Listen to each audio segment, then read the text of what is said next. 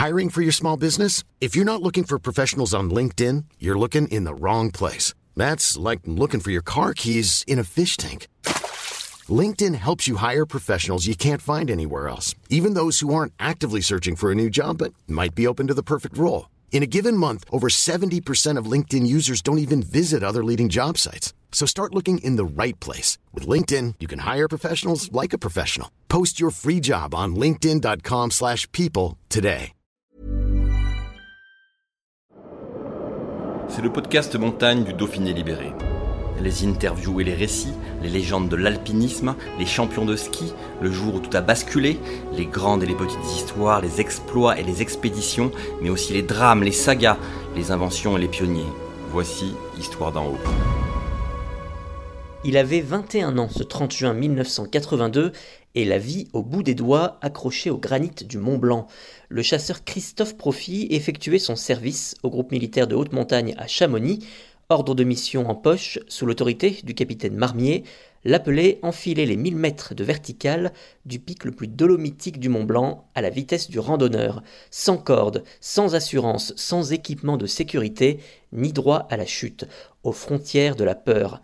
40 ans après, le sexagénaire, devenu le guide le plus célèbre de la compagnie de Chamonix, se souvient de ce premier exploit qui devait le propulser et nous parle du film qui, trois ans plus tard, l'obligea encore à se surpasser pour la caméra de Nicolas Philibert.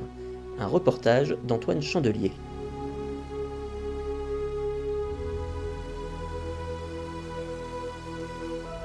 Christophe a 21 ans, comment on a l'idée euh, de se lancer dans une paroi de 1000 mètres, sans baudrier, sans corde, en solo intégral, sans possibilité euh, de s'assurer? En fait, au départ, c'est venu une idée de- d'enfant euh, un peu folle. J'avais, je me souviens avoir écrit quelques, quelques phrases. Euh, mon rêve, euh, c'était de, gravir la face ouest des Drues à la vitesse d'un marcheur. Ce qui est impossible, mais moi j'avais imaginé ça. Je sais pas pourquoi, c'est c'est venu dans ma tête. Alors on va décrire cette face ouest des Drues. hein. Le Dru déjà c'est la montagne emblématique des guides de Chamonix. Voilà. De la vallée on ne voit Voilà, qu'elle. qui porte, qui est un- sur la médaille des guides, voilà, de la, de la, de la vallée, il saute aux yeux, quoi. C'est, un pain de sucre, c'est ça Ça ressemble à une montagne euh, du, du Yosemite finalement. Ouais, ou à une montagne de, de, de Patagonie, c'est, super droit. Moi, je me souviens, la première fois que j'ai dé- découvert Chamonix, en venant de Saint-Gervais avec mes parents jusqu'au col de la Forclaz, je découvre ce, ce, ce massif et puis ce sommet qui sort de terre, quoi. Très vertical. Très vertical, surplombant dans sa partie supérieure, des lignes, les lignes, l'architecture m'avait euh, quand même bluffé, quoi. Je trouvais ça euh, super beau, quoi. Donc c'est, ça m'a motivé. euh, bon, bien sûr, le faire comme ça dans la journée, j'ai eu cette folie à un moment donné, mais aussi parce que les lignes étaient belles, j'avais envie de, me retrouver seul dedans et d'enchaîner cette paroisse. Ouais, c'est venu. En fait, je l'ai eu. J'y ai pensé enfant. J'ai écrit ces, ce- ces quelques lignes.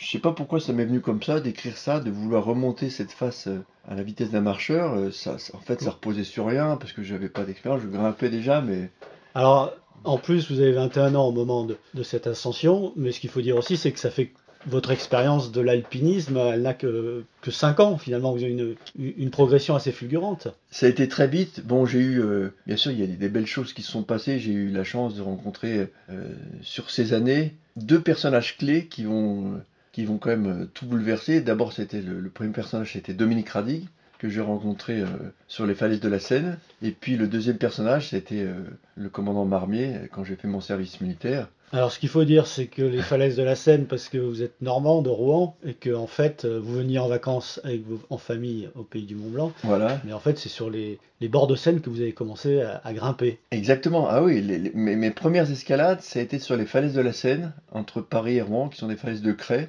Et là, ça a été vraiment la première fois que je touchais le rocher. Jusqu'à l'âge de 16 ans, avec mes parents, on venait ici dans la vallée à Saint-Gervais.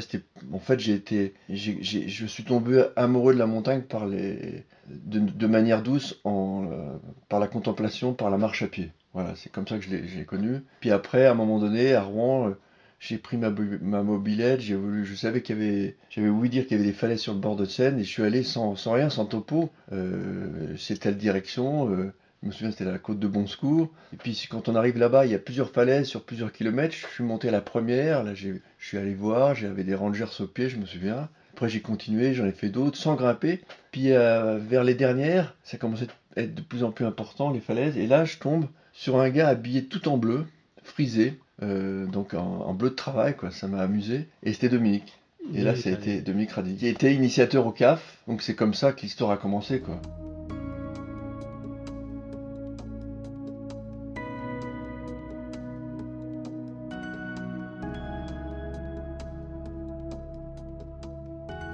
Et donc après 5 ans, vous allez... Euh, alors déjà, vous grimpiez sans corde Déjà? Non, non, pas du tout. Non, là, on grimpait en fait... Euh, j'ai, après, ça s'est fait très vite. J'ai commencé à grimper donc sur, les falaises de la Seine. Ça a été l'époque des rallyes. On grimpait, j'ai grimpé énormément. Quoi. J'y étais euh, plusieurs fois par semaine. Et puis les premières ascensions dans le massif du Mont Blanc. Et puis les premières ascensions. Et une des premières ascensions. Alors, là, vraiment, la première première ascension pour moi, euh, mon père m'a donc offert un guide euh, pour aller faire l'aiguille de l'Em. C'était la voie normale. Ça, j'en ai un, super souvenir et je m'en souviens très très bien. Puis après, ça s'est enchaîné. Après, avec Dominique Radig je me suis retrouvé dans le super couloir sans, sans jamais avoir fait d'escalade de, glaciaire. Ce sont que des souvenirs comme couloir, donc du Mont Blanc du Tacul. Super couloir Mont Blanc du Tacul. Et puis après, quelques temps après, mais très rapidement, je me suis retrouvé seul en solo dans le couloir nord-est des Drues. Donc là, c'est la première expérience. C'est la première expérience de solitaire. Solitaire, sans filet, c'est-à-dire pas, le droit de, pas le droit de tomber. Pas le droit de tomber. Je suis parti à la première benne des Grands Montées et je suis revenu par le.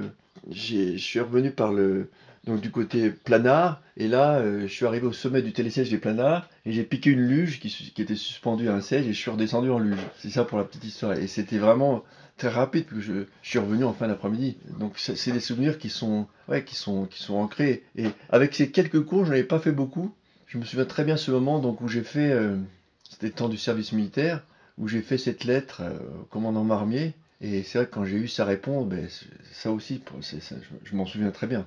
Alors, parce que ce qu'il faut dire, c'est que cette année-là, vous êtes au groupe militaire de haute montagne, qui est une sorte d'équipe de France d'alpinisme, et qui à l'époque, c'était encore le temps de la conscription, euh, permettait aux, jeunes alpinistes brillants, un petit peu comme les sportifs de haut niveau avaient le bataillon Joinville, de venir effectuer leur service militaire. Donc c'est grâce à ce service militaire finalement que vous allez réaliser cet exploit. Ça s'est fait pendant mon service militaire, et à cette époque-là, en fait, juste avant de le faire, j'ai fait l'ascension de, cette voie avec François Marcini, qui était appelé comme moi au. Donc, autre, euh, autre euh, étoile de l'alpinisme à l'époque. étoile de l'alpinisme, j'en ai croisé plusieurs à ce moment-là. Il y a eu François Marcini, il y a eu Jean-François Ganmuller, il y a eu Vincent Fine, et donc, euh, et, il y a eu, bien sûr Eric Escoffier, on s'est croisés. Euh, et donc voilà, ça a été des années un peu folles. Et donc euh, c'est vous qui allez voir le, commandant Marmier, euh, qui à l'époque est capitaine, mais qui commande le GMHM. Voilà. C'est vous qui lui soumettez l'idée de dire voilà, je veux faire la face ouest des Drues par la directe américaine en solo intégral. Exactement. Et à ma grande surprise, il m'a tout de suite, euh, il m'a tout de suite encouragé. Jamais, j'ai jamais senti de, de, doute. Il m'a tout de suite encouragé. Donc ça, ça, ça a participé à, à créer en moi une motivation et je, me suis construit un peu autour de ça. Parce qu'il aurait pu dire, ouais, t'es sûr, non, tout de suite. Que c'était une lourde responsabilité, c'est quand même votre Bien sûr. hiérarchique, si vous arrive le moins de pépins. Euh. Bien sûr, parce que j'étais sous, sous, les drapeaux, donc, euh, donc j'étais censé. bon, on, on, était là pour faire de l'alpisme et faire quelque chose en solitaire. Non, c'était pour lui en fait il l'a il l'a pris en rigolant mais de manière sérieuse, c'est-à-dire que je pense qu'il a senti euh, je, ne disais pas ça en l'air et, j'ai senti sa confiance tout de suite Donc c'est sûr que ouais, je, me souviens on en a parlé avec François. Alors après bon ça a commencé à prendre dans ma tête, ça a commencé un peu à grossir. Et je me suis dit ouais, voilà, pourquoi pas euh, je repensais à ce rêve d'enfant, ces quelques mots que j'avais écrits Maintenant, pourquoi, euh, pourquoi choisir le Dru? Je crois que ce qui m'a attiré, euh, parce que c'est vrai, pourquoi cette montagne? Pourquoi le faire en solo? Tout ça est tellement loin, mais en même temps, ça me fait du bien d'en reparler, parce que c'est vrai que je me suis construit, c'était au début par ça, quoi. Euh, c'était déjà peut-être l'engagement qui m'attirait. à cette époque-là, je grimpais beaucoup et tout me plaisait. La face était magnifique. Maintenant, elle, elle est un peu moins parce qu'il y a eu un effondrement, mais à l'époque, c'était superbe, quoi.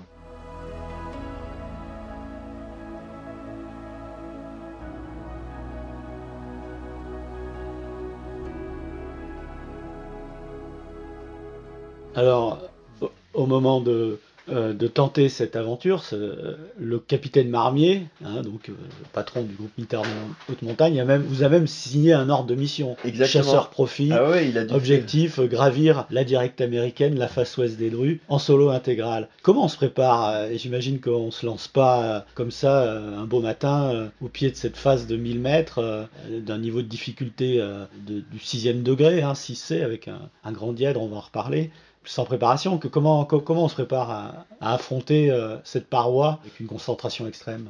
En fait, là, je crois que c'est la jeunesse qui, a joué. C'est vrai que maintenant, quelques années après, je me dis, euh, ouais, c'est des choses un peu folles qui se font quand on parce qu'il y a parce que la jeunesse est là quoi. En fait c'est le moteur. Euh, donc à cette époque-là je grimpais beaucoup et surtout je crois que comme on se prépare j'étais très bien entouré quoi. J'ai pas senti de doute ni de ni de questionnement. Donc j'ai en fait, on, faisait que s'entraîner, on grimpait beaucoup. Et cet itinéraire, vous l'avez parcouru avant, j'imagine? Cet itinéraire, je l'avais parcouru quelques fois. Je me souviens notamment par l'avoir parcouru avec euh, Vincent Ravanel. Euh, donc j'ai fait 4-5 fois avant. Juste avant aussi, je me souviens. C'était en guise de repérage? C'était en guise de repérage ou même parfois, je me souviens, je me suis retrouvé avec les frères Escoffier, Eric et Rémi, où on a ouvert une variante en fait, on a ouvert un itinéraire qui évite le diète de 90 mètres. Donc ça, c'était avant. Qui est le passage le, qui est le clé. Passage hein, le, clé. Donc on était partis tous les trois ouvrir une fissure euh, à droite du diète. Le, le c'est le passage clé donc qui permet de, sortir la face ouest jusqu'au sommet. Donc voilà, je connaissais bien la face.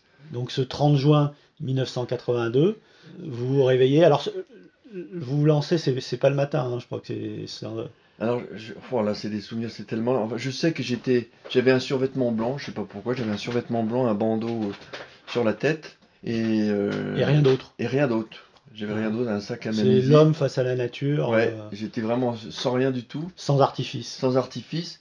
Et j'ai souvenir que les jours précédents, je me sentais bien, quoi. J'étais préparé, mais j'avais pas de, j'avais pas d'inquiétude particulière, quoi. J'étais super motivé. En fait, en fait, je crois que c'est vraiment le, il y a quelque chose de magique qui a été créé. On a eu la chance aussi d'être là à ce moment-là.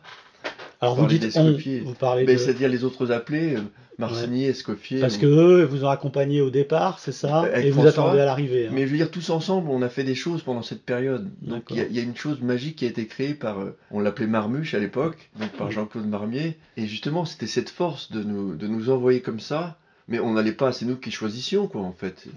Un ordre de parce qu'il fallait bien sûr une autorisation, mais c'est nous qui avions choisi ça. C'était, c'était réfléchi, on savait où on allait et on sentait que voilà, on sentait cet accompagnement. Donc on n'était pas, euh, en fait, c'était, pour nous c'était presque normal quoi. On était là, euh, on, on, était super heureux d'être là et je me souviens, ben, quelques jours avant, je suis allé faire l'ascension avec François et, et François aussi, je me souviens, eu des mots gentils, m'a motivé. Euh, bref, donc en fait c'était c'était vraiment bien quoi de, vivre. Et c'est vrai que la chance était de se retrouver là comme. Il y a une dynamique qui a été créée, qui moi quelques années plus tard aussi me, me, sidère un petit peu quoi, parce qu'elle a tenu quoi, elle était super forte et, et je me suis retrouvé dans la face ouest des rues. Euh, plutôt, je me suis retrouvé au sommet sans savoir, euh, parce que c'était très vite. Je, je les ai retrouvés là-haut. Combien de temps 3 heures 3h10. 3h10. 3h10, mais Effectivement, c'est la vitesse d'un randonneur quasiment, puisque 1000 mètres d'escalade. Un peu moins vite à randonneur, ouais, c'est. C'est du 300. Du oui, mais moi, je, moi ma folie, c'était je voulais faire aussi vite qu'un randonneur sur le plat, donc c'était parfois, voilà, on pousse là. Mais c'est vrai que c'était vite, mais j'ai pas cherché, comme j'étais seul. Euh, pas, eu de moment de doute? Si, il y a eu un, un moment de doute, d'ailleurs, on, on en avait parlé avec François quand on avait fait l'ascension juste avant. C'est pas dans le diète, c'est à la sortie du diète. Il y avait une, Donc ce fameux diète de 90 mètres. Diète de 90 hein, mètres, voilà, qui amène à la bière des Allemands. Donc quand on a fait le diète, ah ben, les difficultés techniques sont derrière. C'est du 6C. Hein, ouais, on peut dire que le diète c'est 6C. Hein, donc 6 euh, degré à l'époque, c'était très difficile. Hein, euh, avec, des bons coincements pour les mains et puis surtout beaucoup de gaz, mm. beaucoup de vide. Et donc avec François, quelques jours auparavant, donc on a enchaîné la voie. Puis après le diète, il y a un autre passage qui permet de, de rejoindre la face nord c'était un peu humide et là j'étais un peu inquiet. Et en fait quand j'ai fait l'ascension, ben là j'ai un peu glissé quoi, un pied, mais les prises étaient bonnes. Euh, donc Parce que vous étiez avec des chaussons Parce que j'étais en chaussons, donc et, là effectivement je, me suis retrouvé suspendu euh, par les mains, les pieds dans le vide, mais c'était pas difficile sauf que c'était humide. Et il y avait les pieds dans le vide 1000 mètres en 1000 mètres en dessous quoi.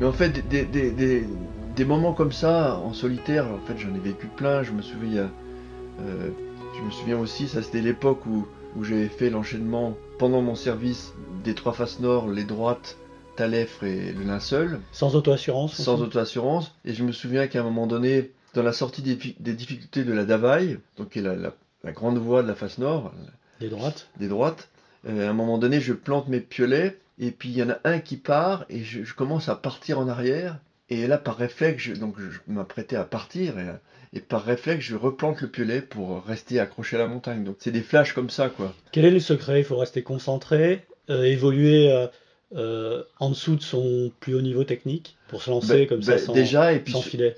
il faut surtout être animal, quoi. En fait, on est. le- C'est pas qu'il y a un secret, mais c'est qu'en fait, quand on est là-haut, en solo, en fait, le plus dur, c'est la veille. Une fois qu'on est dans la course, on est dans sa bulle et on est complètement euh, concentré. Donc, et, et contrairement à ce qu'on pourrait penser, les moments les plus difficiles à vivre, c'est pas durant l'ascension, c'est les jours qui précèdent ou la veille, quoi. Mais quand on est dedans, euh, ouais, je pense qu'on est que la bulle est fermée, on peut pas en sortir, et, et donc ça fait partie aussi. euh, voilà, quand, quand je, vous ai expliqué ce moment dans les droites où j'ai commencé à partir, et bien en fait, c'est sur le moment, bien sûr, il y a une décharge, mais après on repart tout de suite. On a oublié.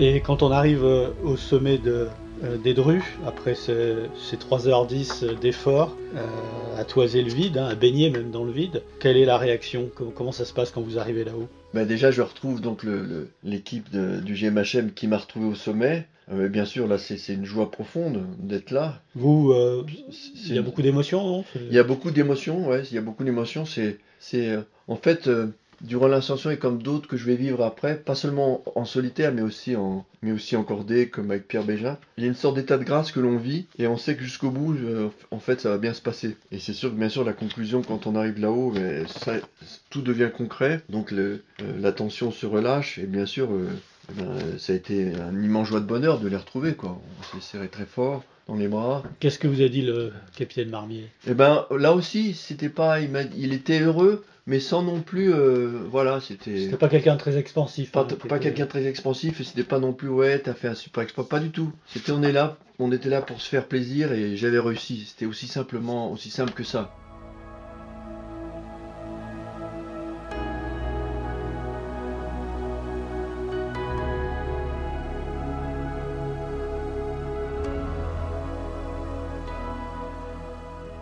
Alors, vous l'avez dit, euh, finalement, ce sera plus dur de refaire cette ascension pour un film, un film qui va être signé Nicolas Philibert. Alors après, euh, après avoir fait cette ascension, bien sûr, moi j'avais vu le film de Patrick Edlinger et c'est vrai que je rêvais de, de- La vie au bout des doigts. La vie au bout des doigts, donc ça me plaisait bien. Je, je rêvais de, de faire de belles images sur cette ascension parce que je trouvais la face très très belle. En fait, vous, aurez- vous vouliez faire la même chose que lui, mais en haute montagne. Un petit peu, ouais. euh, À une autre échelle, à- finalement. à une autre échelle. Euh, je pense pas euh, Patrick Edlinger d'un point de vue rocheux était certainement bien plus fort que moi. Euh, mais moi, mon souhait c'était de refaire cette face ouest des Drues, euh, de faire des images, de faire euh, une histoire autour de ça. Et donc j'ai contacté, euh, je me souviens, euh, Laurent Chevalier, donc, qui avait fait les images sur Patrick Edlinger, et, et m'a mis en contact avec Nicolas Philibert. Voilà, l'histoire a commencé comme ça.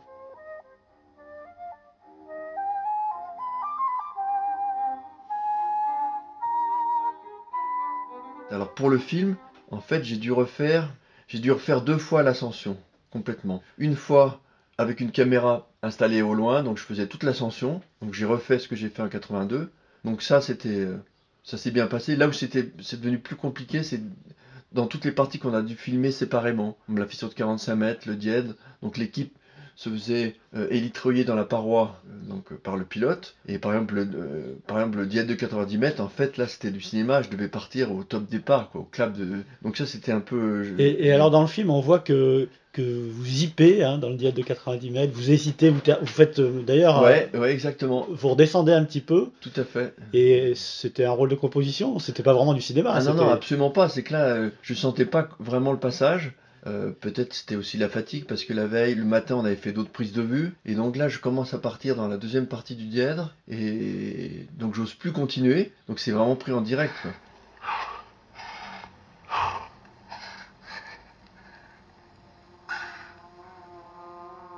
J'ai su après que bon, bien sûr, la caméra était fixée pour moi, mais le preneur de son, j'ai parlé avec lui après, ils n'osaient pas regarder en fait. C'était suspendu en plein vide à côté de la caméra, mais ils regardaient pas. Et donc moi, je suis monté, je les suis après. Et comme j'ai vu que, voilà, je, je me sentais un peu en difficulté, certainement, euh, je n'osais plus continuer. Je suis redescendu un petit peu pour souffler. Et voilà, c'était pas prévu au départ. Et en vrai, c'est vrai que des images, vous regardez vers le bas, euh, ça, ça, rend euh, perceptible ce que peut être le vertige. Oui, exactement. Là, est-ce que vous êtes pris de vertige à ce moment-là? Non, ça le vertige encore une fois, on est, c'est étranger pour nous. Parce que il y est pas, mais ce diète de 90 mètres, donc on est au cœur de la paroi, hein, on est Ah oui, là, je suis à 900 mètres du pied de la paroi. Euh, donc il y a 900 mètres de vide. De vide, 800, euh, entre 8 et 900 mètres. On est à 3600 mètres d'altitude à peu voilà, près. c'est ça, ouais, c'est ça. Euh, et donc c'est la partie la plus verticale hein, de. C'est la, partie la plus verticale et vraiment là, bon, comme si du solo intégral, le, pied faut qu'il soit bien placé. Parce que le dièdre pour les non-initiés. Donc c'est en fait un livre ouvert avec une, avec une, fissure. au milieu et en fait on se hisse par cette fissure. Hein. Exactement, il y a une fissure qui est au milieu, alors on fait des coincements, de l'adulfère, donc qui permet de faire une position de pied-main, qui permet de progresser. Alors il y a des endroits bien sûr où on peut quand même faire, il y a des petits points de repos, c'est-à-dire qu'on peut poser un pied et, l'endroit justement où je me mets à hésiter, euh, je redescends de, de 2 mètres et là je me redescends à un endroit où je vais pouvoir me reposer un peu.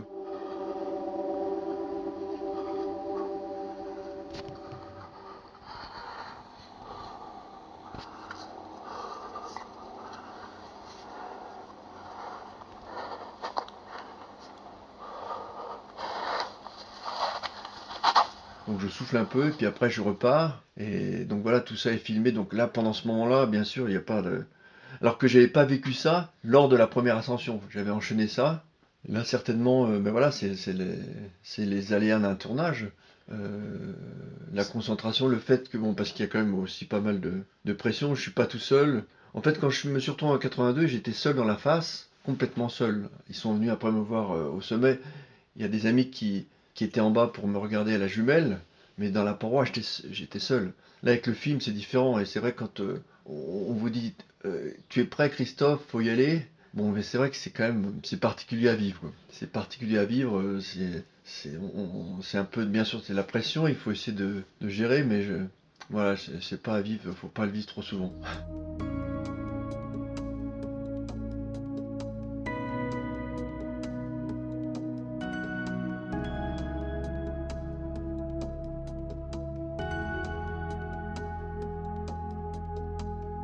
Le film s'appelle Christophe. Est-ce que cette euh, ascension, ce solo intégral d'Edru, c'est ce qui a lancé votre carrière d'alpiniste de, haut niveau?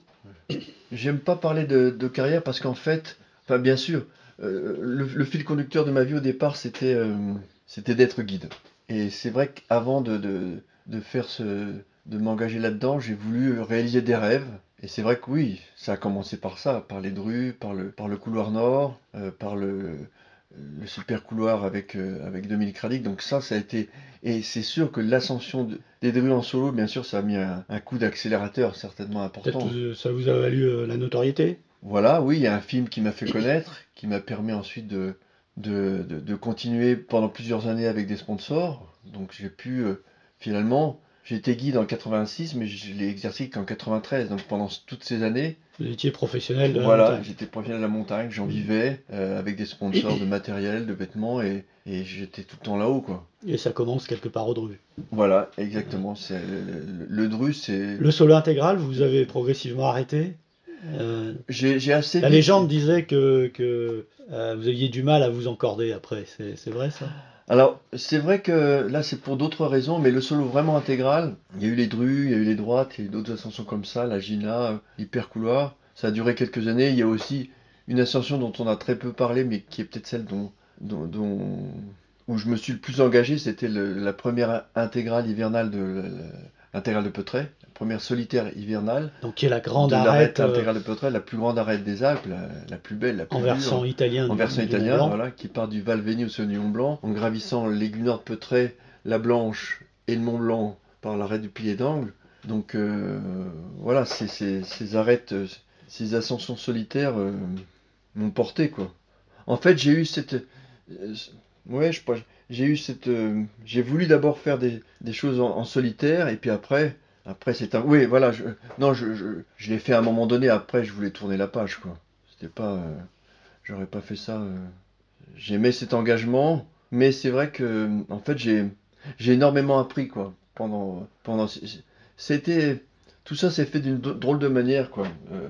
après, pour aller jusqu'au guide, j'ai eu besoin de faire tout ça, mais en même temps, je savais pas trop où j'allais. Il y a eu ces ascensions solitaires. Qu'est-ce qu'on éprouve quand on grimpe comme ça, sans, sans possibilité de tomber, sans, bah, sans filet, sans assurance euh, ben, Je l'ai vécu aussi euh, dans la de Liger, quand, quand j'avais fait la, la, première euh, solitaire dans la journée en hiver, en 10 heures, où je me souviens de Dominique Radig m'avait accompagné au pied. On éprouve quand même une sorte de on se sent vraiment vivre quand même. Moi j'ai eu besoin de ça au départ d'être complètement seul et, c'est quand même un sentiment euh, assez incroyable. Que ce soit au Dru, que ce soit en, pleine face de la guerre, j'avais besoin de ça je crois. Je sais pas pourquoi, peut-être pour, euh, me sentir mieux dans la vie, je sais pas, c'était quelque chose de, de très fort en moi et en tout cas ça, ça a amené plein de choses ensuite.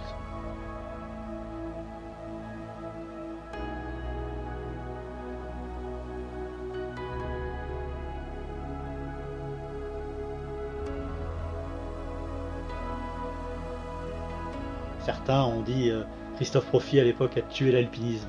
Qu'est-ce que ça vous a inspiré? Ben, J'ai trouvé que c'était en fait euh, parfaitement injuste parce que ça n'a jamais été le cas.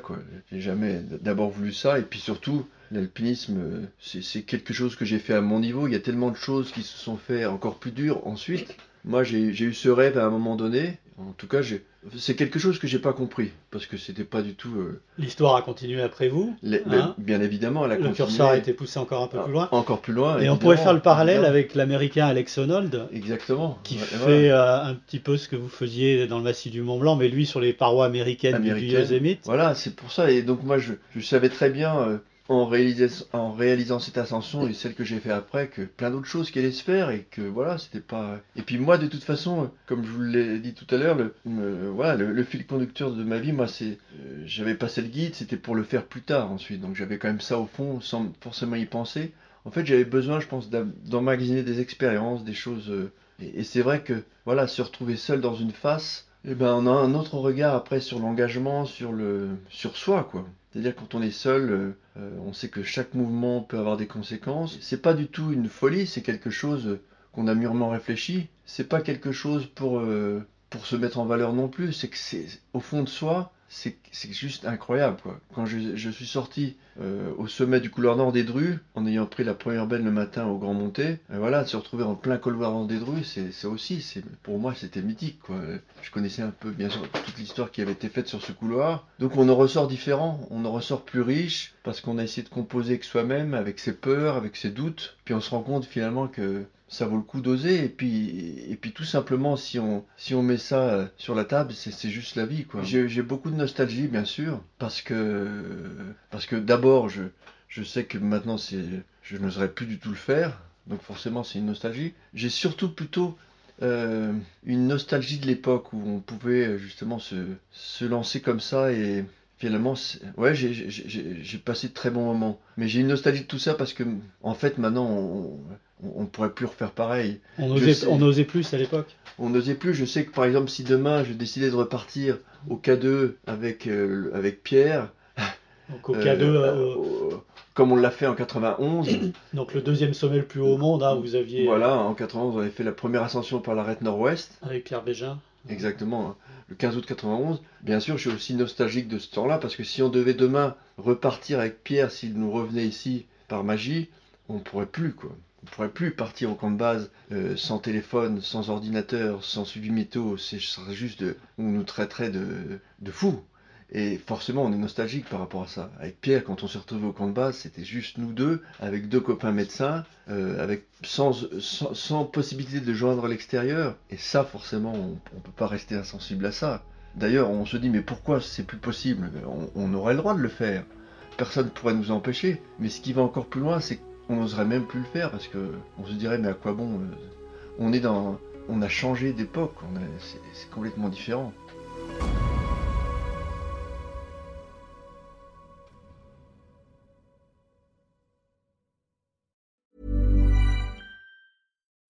When you need mealtime inspiration, it's worth shopping Kroger, where you'll find over 30,000 mouthwatering choices that excite your inner foodie. And no matter what tasty choice you make, you'll enjoy our everyday low prices, plus extra ways to save, like digital coupons worth over $600 each week. You can also save up to $1 off per gallon at the pump with fuel points. More savings and more inspiring flavors make shopping Kroger worth it every time. Kroger, fresh for everyone. Fuel restrictions apply.